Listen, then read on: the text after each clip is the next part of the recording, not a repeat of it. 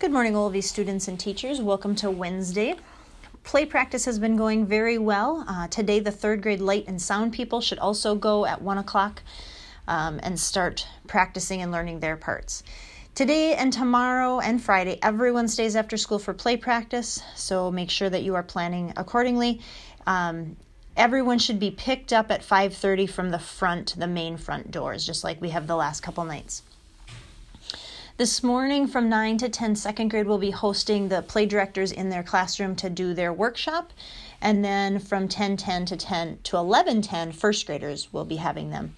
Tomorrow it will be third and kindergarten's turns to have their workshops with the directors. Um, I know in the past students have really enjoyed this time, so uh, take advantage of learning some of those little tricks of um, being in a play or performing. So enjoy that time.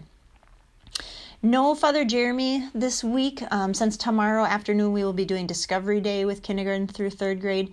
So he was able to come, but I asked him to to postpone that trip just because of our our goofy schedule tomorrow. No birthdays to celebrate today, um, so we will end with our morning prayer. Again, remember this week we were talking about not giving up because God doesn't give up on us. God, God doesn't give up um, on our behalf. So, uh, in Colossians chapter 2, verse 6, it says, As you receive Jesus Christ the Lord, so continue to live in him. So keep him close. When you choose to be in God's family, you receive a gift. That gift is Jesus. He comes to live with you and help you. Receiving Jesus is like having a birthday. But guess what? Sometimes happens to birthday gifts. We forget about them. It's not good. It's not a good thing to do we don't want to forget about Jesus. We want to keep him close to us, keep pleasing him, and letting him be there to help us and guide us.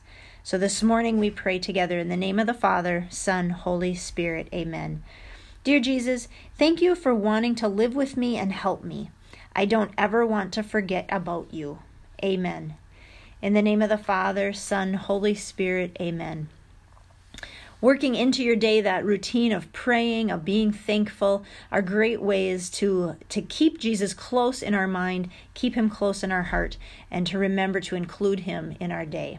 Have a great uh, wednesday today and we will see you at lunch